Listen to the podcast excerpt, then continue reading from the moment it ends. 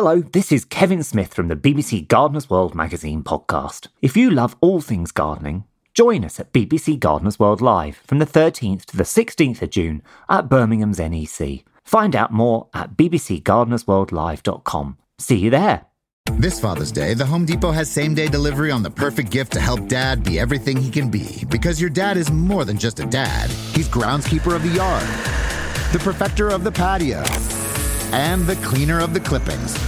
Let the Home Depot help power dad's doing with the convenience and gas like power of Milwaukee cordless outdoor tools. Plus, get up to $150 off select Milwaukee tools. For everything dad is, find the perfect gift at the Home Depot. How doers get more done. Order select and stock items by 4 p.m. subject to availability. This episode is brought to you by the Inspire Collection by Kalia. You shouldn't settle for just any old pair of leggings. You deserve something better, something designed with you in mind, like the new Inspire leggings by Kalia. Their most versatile collection yet, made for any workout. They're lightweight, buttery soft, breathable, and made with Lycra adaptive fiber, which molds to your body for a barely there supportive fit. It's perfect for wherever your wellness routine takes you. Shop the Inspire Collection by Kalia now, exclusively at Dick's Sporting Goods. Ryan Reynolds here from Mint Mobile. With the price of just about everything going up during inflation, we thought we'd bring our prices down. So to help us, we brought in a reverse auctioneer, which is apparently a thing. Mint Mobile unlimited premium wireless. Ready to get 30, 30, bit to get 30, bit to get 20, 20, 20, bit to get 20, 20, bit to get 15, 15, 15, 15 just 15 bucks a month. So, Give it a try at mintmobile.com/switch. slash $45 upfront for three months plus taxes and fees. Promo rate for new customers for limited time. Unlimited more than 40 gigabytes per month. Slows. Full terms at mintmobile.com. When you need mealtime inspiration, it's worth shopping Kroger, where you'll find over 30,000 mouthwatering choices that excite your inner foodie. And no matter what tasty choice you make, you'll enjoy our everyday low prices, plus extra ways to save, like digital coupons worth over $600 each week. You can also save up to $1 off per gallon at the pump with fuel points. More savings and more inspiring flavors make shopping Kroger worth it every time. Kroger, fresh for everyone. Fuel restrictions apply. Hello, and welcome to the BBC Gardener's World magazine podcast, brought to you by the team here at the magazine. Join us as we chat all things gardening with the nation's favourite experts.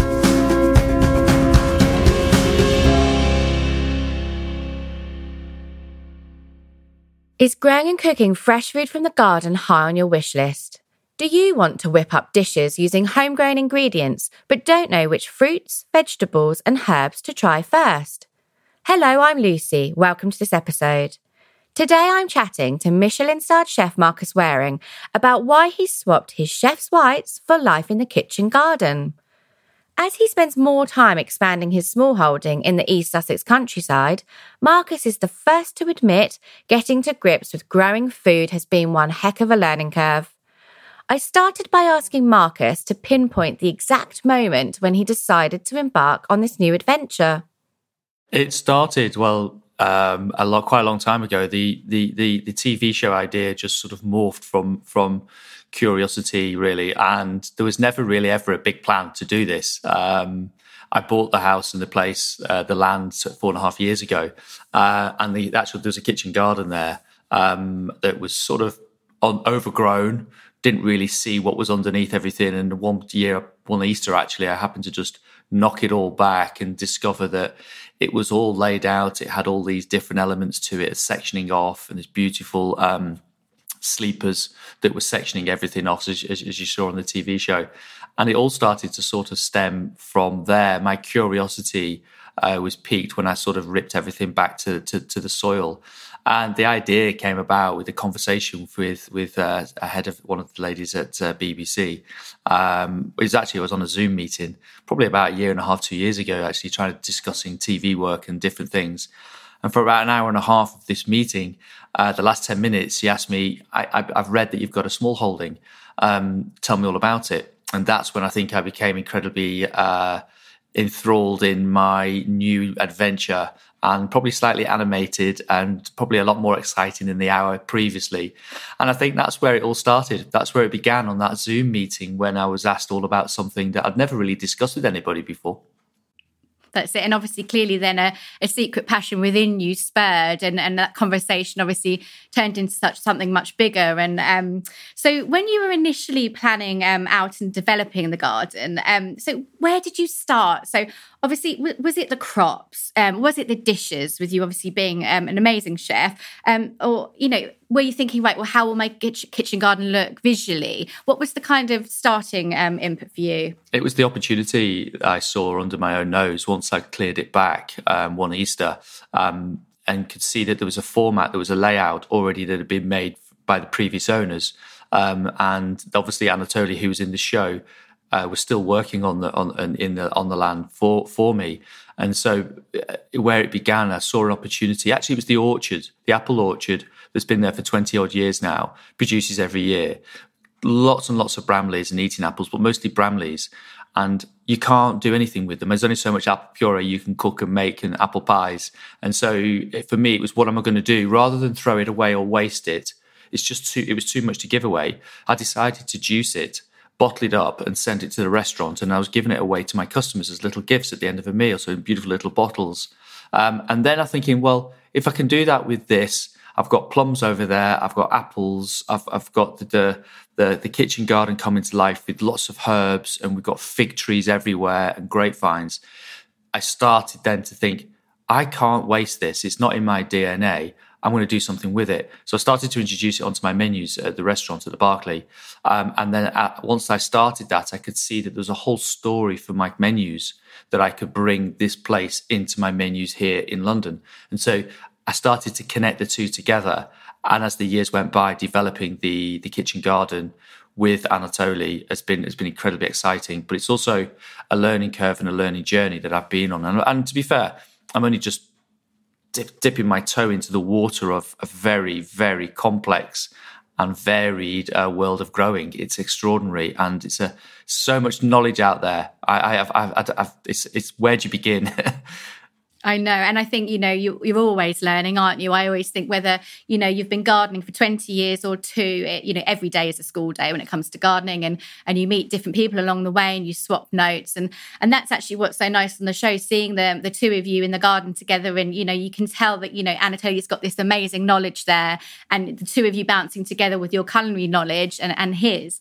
Um, so can you talk us through a typical day in the kitchen garden for you um, when, when you're not in London and you head out to the kitchen garden out out to Sussex for the, the weekend or whenever it may be in the week? What's your typical day? Well, then what I do, first thing I do is I, I my typical day is about looking what Anatoly's been doing for, for, for the week. And he's always up to something. He's always planting something. He's always getting something ready for the for the season, the spring seasoning. And I look at it as a I've got the farm with the acres with the animals on that Farmer Stewart looks after that. Then you've got the garden itself, and then the kitchen garden and the orchard and I look for jobs. And the main job in front of me is always the lawns and and the the cutting back of everything and making sure that everything's in a you know really nice order. When it comes to the kitchen garden, I sort of home in on a certain area of it and work that. So that could be could be a lot of weeding. It could be uh, cutting back. Typical day is spending all day in the garden until I'm called in because I've been out there all day by Jane. Um, but it's it's cutting back, it's thinking about the future and also planning and trying to top up what Anatoly's been doing during the week. But also, I don't want to disturb what he's doing. I don't want to sort of take over because I'm not there all the time. I think for me, it's really important that I skirt around the outside of it. And as I get older and I get closer to it, I'll start to get a lot more involved. And I think that's where my knowledge will start to grow.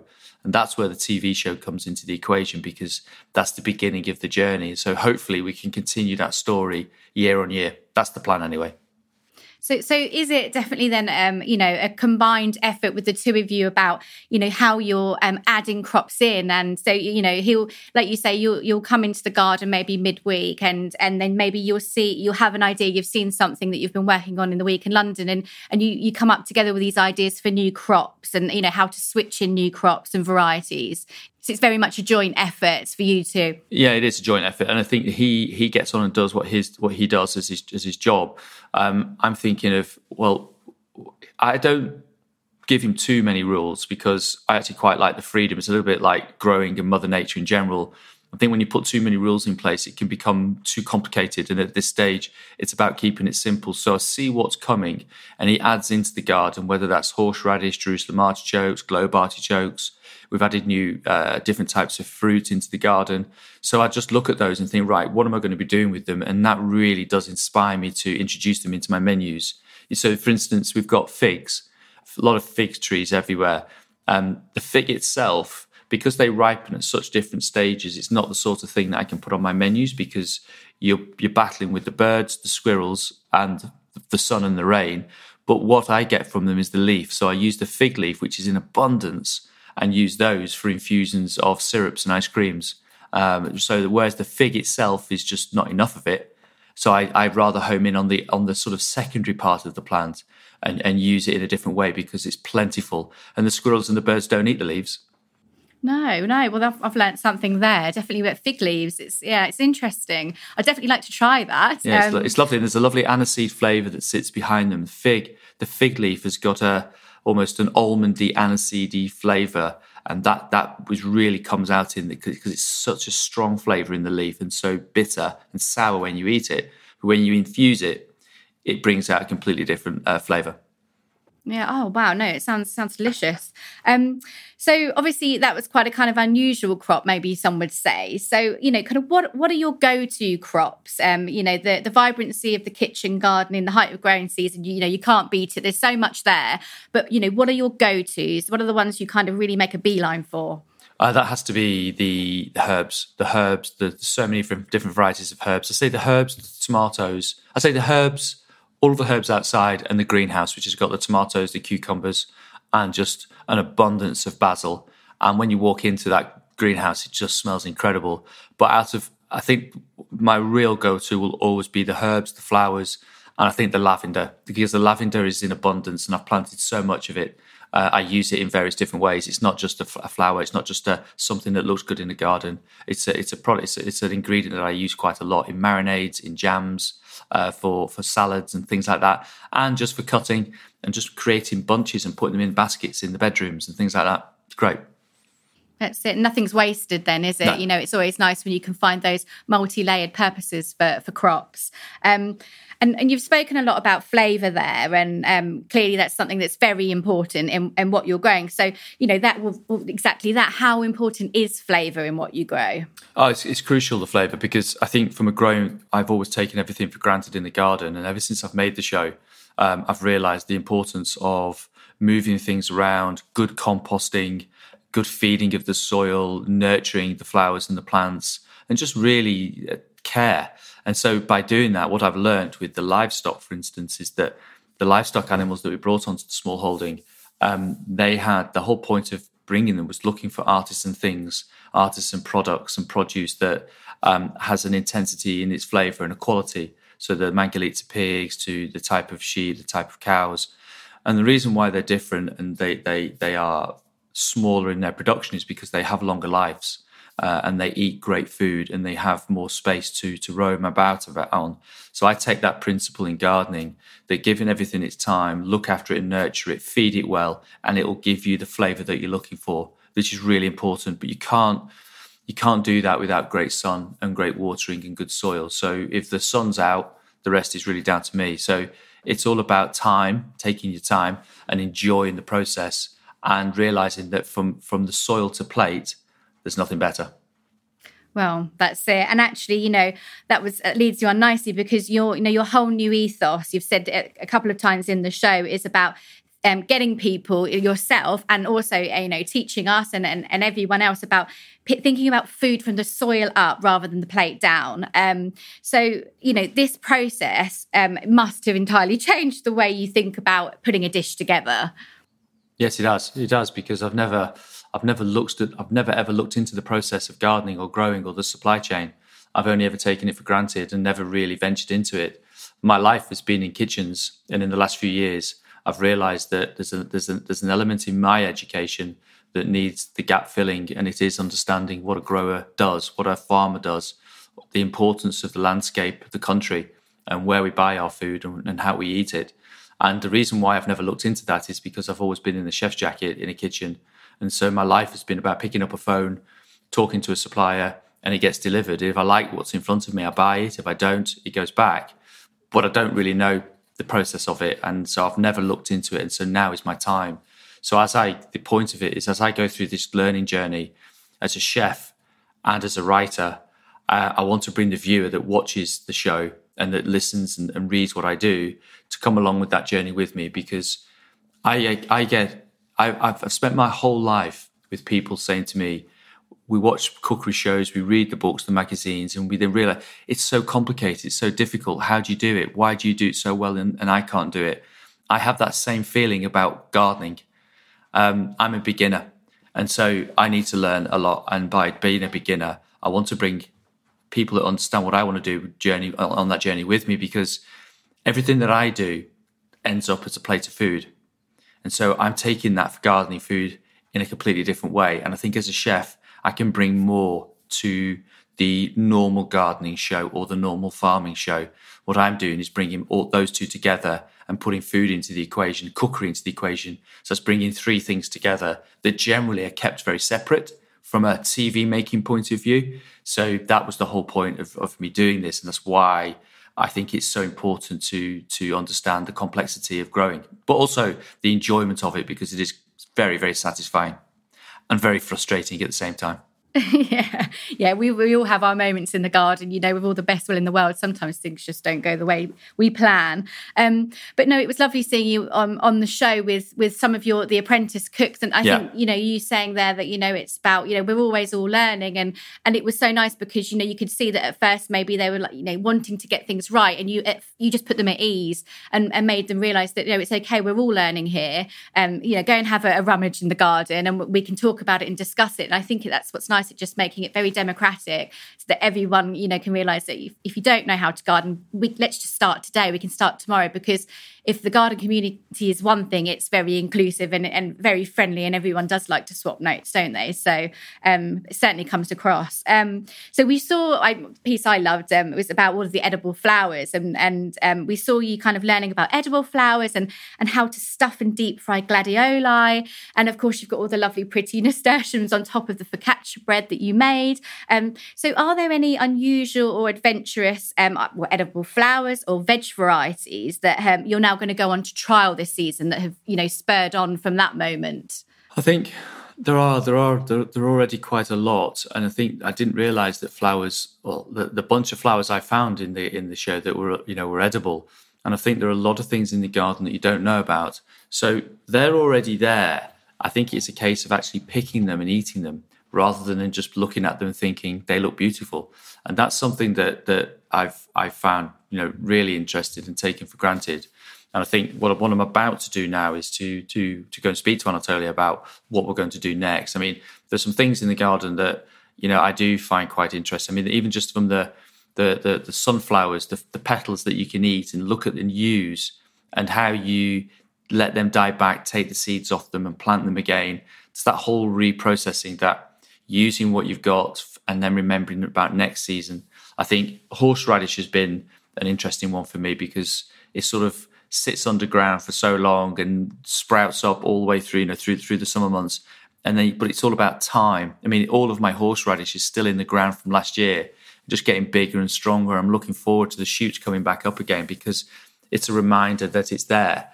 Um, borage flowers, for instance, and borage things, uh, uh, uh borage flowers I really enjoy because they're so so colourful, so delicious. So I want to do more of the the familiar flowers that I see in restaurant kitchens and but more of them. Uh, nasturtium was massive in my garden, and I couldn't use it. So what I want to do is tie that back, small, make it smaller, and start to introduce other things into the garden uh, as well. I think also wild herbs.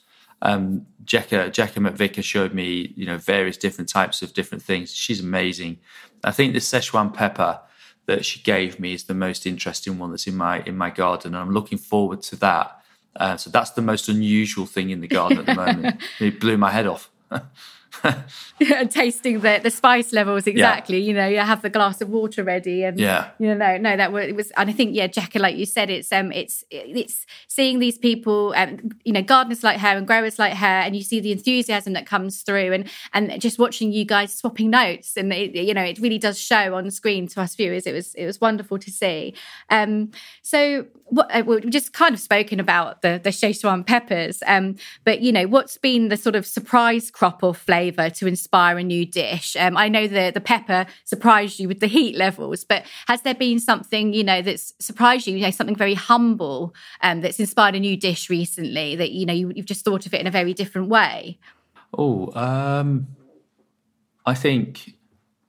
I think if anything, and I'm going to come on to it later as well. I think the elephant garlic for me has been the one, the biggest surprise of all, because you think of garlic as garlic and it's what it does, what it what it's used for. Anatoly planted some elephant garlic. In fact, he's done it two years on the run now. I've been really enjoying it, and it's an inspiring ingredient because you, you don't tend to look at garlic as something to eat. You look at it as something that adds flavour or it's chopped up inside uh, a, a, a, sauce or, or something else. But I think the elephant garlic has got more softer, a softer, much milder texture. So cooking with it, as in as you normally do with garlic, but also making a garlic soup with it with wild garlic leaves as well that we find near the compost heap, but also slicing it finely and introducing it into salads and not looking at it as this harsh flavor. It's milder. It's it, the bigger it is, the more milder it becomes, and I've really enjoyed that, and that has inspired my enthusiasm for garlic as a as an eating ingredient rather than an addition to something else, which I really enjoy. beautiful. And I've planted a lot of that this year. Oh, okay. So obviously that's it because of raw garlic. Obviously, can sometimes people think, oh no, you know, I, I, I would no, thank you, raw garlic. But you know, something mellower like that, and, and learning how to kind of use it in different ways. So it's definitely one I'll have to add to my list for for this year. Um, so obviously creating a kitchen garden is a lot of hard work as is uh, you know all, all gardening we all know but um, if you've if you've not ever grown food at home before or maybe you're ex- ex- thinking of expanding your little veg patch in your garden um, or possibly even taking on an allotment um, knowing where to start, of course, can be a bit daunting. So, what time saving tips can you share and any practical advice? Because I think it's maybe the time that sometimes is quite daunting for people. Um, anything practical and time saving? Yeah, yeah. I think I think um, uh, one thing I learned from everybody I met um, is about the look at your garden as a flat plan on a piece of paper. Draw the garden shape out and try look at it from above rather than from a, sort of ground level um, and I think if I was starting again in a smaller garden, um, I think one of the things I've learned is that sort of uh, raised beds for certain things and just raising your planting and growing area off the ground so you can a get closer to it, b make it look like a nice feature, but also you can protect it as well. And that for me would be, you know, my tip. That's the thing that I I, I would do if, if I didn't have that particular kitchen garden because I just think that it gives you an element of control, segregating areas off, and it's a really nice looking feature as well. That that would be looking from above, plan it, but don't think short term, think long term as everything starts to grow. So actually get the pencil and paper out and, you know, a glass of wine and sit there and plan. And, and before you start buying all your seeds and, you know, ordering and, as, as, we're all guilty of doing, actually sit down there and put pencil to paper and, and, figure it out. I did it. I did it for my new, I did it for my new orchard. I sat on, sat on the garden and did just that. And I drew out, I got a plan of the, of the, of the uh, paddock where I put the new orchard and I've, I've, I've started the process. I've got the apple trees planted. I've got the nut trees planted. Now I've created the fence I was talking about a walkway through a wild meadow garden that I'm going to grow. And so rather than thinking, well, I'm just planting apple trees, I'm looking at the particular spaces. What am I going to do with it over the next 10 years? What would I, if I could look at it, if I could look at 10 years into the future, what do I want this area to look like?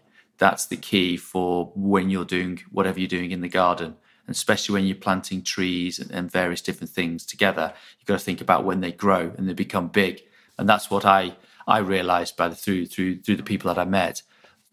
Plan for the future. Don't just plan for tomorrow. Don't think about what, you know, what will it look like this summer? Think about five years' time, 10 years' time. Um, so, of course, we're speeding into growing season now and with those long summer days ahead of us. So, what jobs do you most look forward to getting out in the sunshine and tackling in the garden? You know, we all have those jobs. For me, I think it's deadheading. I find it just so therapeutic. Um, what What is it for you? Um, I would say it's the uniformity of growing that I quite like. I like to see the lavender all in its rose looking absolutely amazing. Um, the jobs that I enjoy are just the trimming up of things and made the neatening up of a garden, just checking that the weeds have been taken away. Grass cutting for me, I love because it just gives me time to think, um, and I just enjoy, you know, all the grass and knowing that in a couple of years that's going to be fresh compost, it's going to be fresh, fresh uh, feed for, for for the grass, and understanding the compost heap and understanding the growing of the garden itself. So I think using learning about composting for me was really important. And I think that when I look at the compost heap and I see it going through its two year, three year cycle, two year cycle that we've got going, you know, I'm digging into something that was cut two years ago and it's just full of full of nutrients, full of flavour. And I find that quite inspiring. So putting that onto the into the kitchen garden is, is one of my favourite things because it's like it's like feeding a family, but you're feeding all your plants. It's the same thing.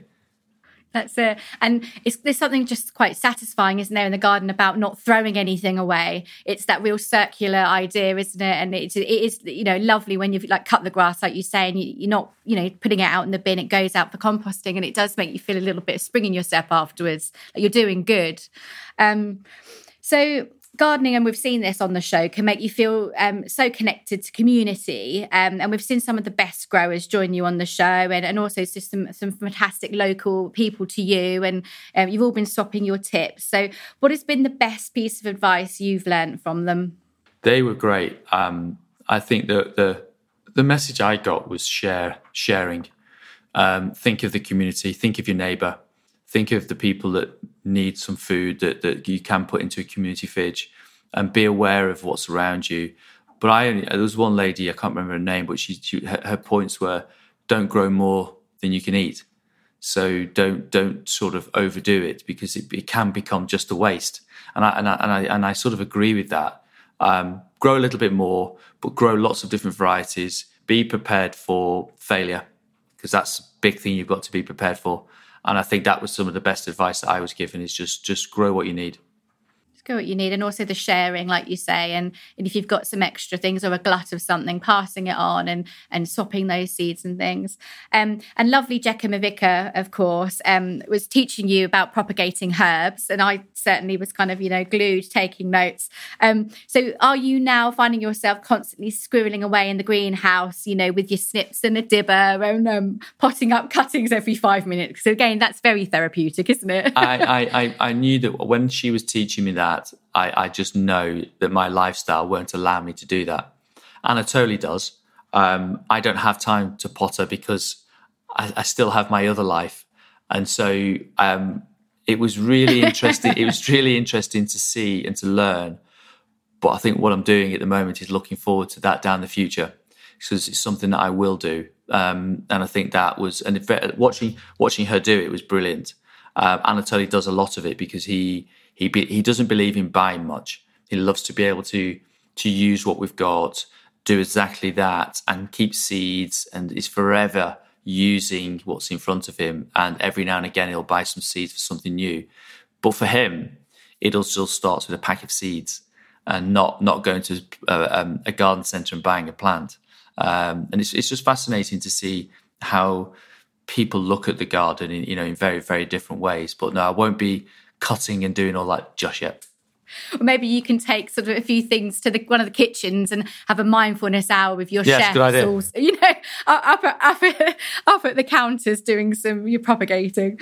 Um, so we spoke about this a little bit earlier, but we said about the, you know, of course, it's the weather gods sometimes with gardening. So from weather to pests, you know, with all the best will and experience in the world, sometimes in the garden things just don't work out as planned. So, any kitchen garden failures yet? Oh, lots. I mean, I think we're forever fighting. I think that the, the broccoli, the cabbages were a disaster.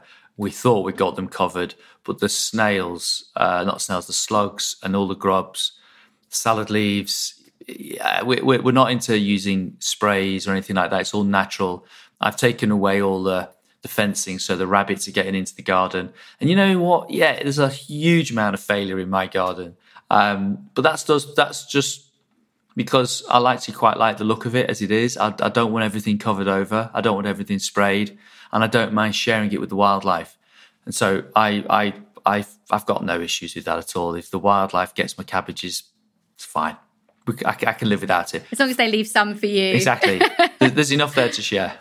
And also now we've got the ducks and chickens on the land. Uh, they're very much uh, attacking all the slugs. So the the, the numbers are the, stack, the, the odds are stacked against them now.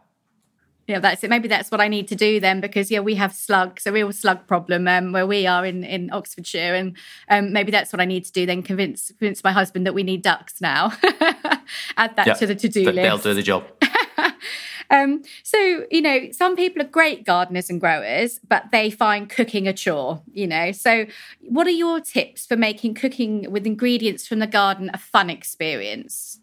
Don't overthink it. Um, you don't need to overthink cookery because the, the point, again, was uh, taking away the, the stigma of complex cookery. And if you, you will, if you saw the show, you saw me cook on that grill outside. I've never cooked on one of those in my life before. And so I just went at it and just burnt a few things, got things right. And I think you've got to do is fresh, well, well grown ingredients don't really need a great deal of things doing to them because they taste delicious. And so just keep it simple is the tip. And don't, don't, just don't overthink things. I think uh, people are very surprised that when I'm cooking a dish, how much, how many ingredients. So if I go into the garden and get rosemary for my lamb, they're amazed at the quantity of rosemary I'll get in my hand you know, if I'm going to put rosemary with my lamb, I want to pack it full of flavor. Don't just go and get a couple of sprigs. Get loads of it in there. Just be generous. Don't be shy. The garden's there for for for for cutting and eating. Use it. You know, absolutely use it. So be generous with your with your ingredients and get them into your pans. And and don't be afraid of it. Use it and use uh, uh, you know a lot of it. So moving on to maybe gardening in a, sm- a, smaller urban space. So of course, you know, you you're in London as well as out in Sussex, and so you, I'm sure you'll kind of, you know, you'll understand maybe about maybe only having a balcony or a smaller space to to grow in. So you know, maybe it's just that, like we talk about the rosemary there, herbs growing in a trug or a few targeted pots of come and cut and come again salads on a balcony. It's as simple as that. So, um, what are the three champion crops you'd harvest and use most in the kitchen if you were thinking about just having, you know, two or three in an urban space? I think definitely hard herbs, which is your rosemaries, your thyme, your bay leaf. Uh, I think are, are really important. Um, I think I learned about chili plants I thought was really quite cool. You know, growing a chili plant. It's really, really nice thing to do. Um, basil. Um, it's so widely used. We love pasta in this country.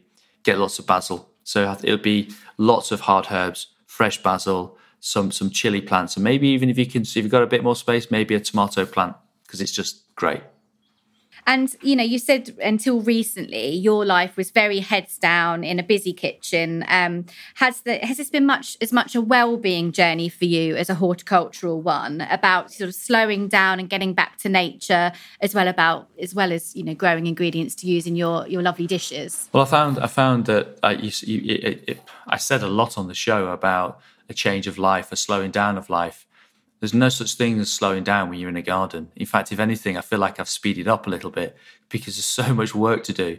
Um, I think it's a mental health point of view. I think it's spending so much time inside a kitchen for so, so many years. You never really appreciate the outdoors. And then when you find the opportunity to get outdoors, you then start to realize what you've missed all your life. Uh, and I find that really, really encouraging. And so it's a well-being place for me as well as a, a project and a garden of food. Um, if I don't eat or get anything or everything fails in my garden, the enjoyment of planting and growing is the bit that makes me feel good, and that I, I, I really enjoy that. But I'm not, you know, I don't look at the garden as a slowdown. I look at it as a long long long term project, um, and it just inspires me to do more, cook more, look at food in a different way, look at where we're buying our food. So even when we go to supermarkets now, if I'm anywhere where there's a farmer's market or somewhere that's local, I'll always venture into there before I'll go to, or my wife will go to a supermarket. And so I'm very cautious now about what we buy for our fruit and veg and our and our and our ingredients from supermarkets, and we're trying to encourage. I'm trying to encourage people to to cook for more fresh food, um, and to do that, we need more you know great fresh produce. And if you can grow a little bit of your own, then fantastic. It's even one thing is better than nothing. Absolutely, absolutely. So, if you could, could go back and rewind, and maybe you're back at catering college, what would you do differently? Would you get involved with growing and gardening from the start? No, no, I wouldn't change anything. No, I wouldn't because I wouldn't be sitting here today if I changed the future, changed the past. Um, and I think one of the biggest problems you sometimes get in kitchens is the distraction of the outside world. Um, being being in the position I'm in is about my 34 years of focus. Um, I'm only discovering this now, but I can also I'm at an age where I can appreciate it a lot more than I would if I was 20 years old or 30 years old. And so that was not my thinking back then. And so I wouldn't change the young me. I would just let it carry on as it was because I've enjoyed every minute of it. And now that I'm benefiting from the garden, I'm benefiting in the garden at the right time of my life. That's why that's how I look about. I never look back in regret at all. I only look forward to the future. Thanks for listening to the BBC Gardener's World magazine podcast. So, if you've enjoyed this episode, please tell others about it and rate us in your podcast provider app. And we'll see you next time.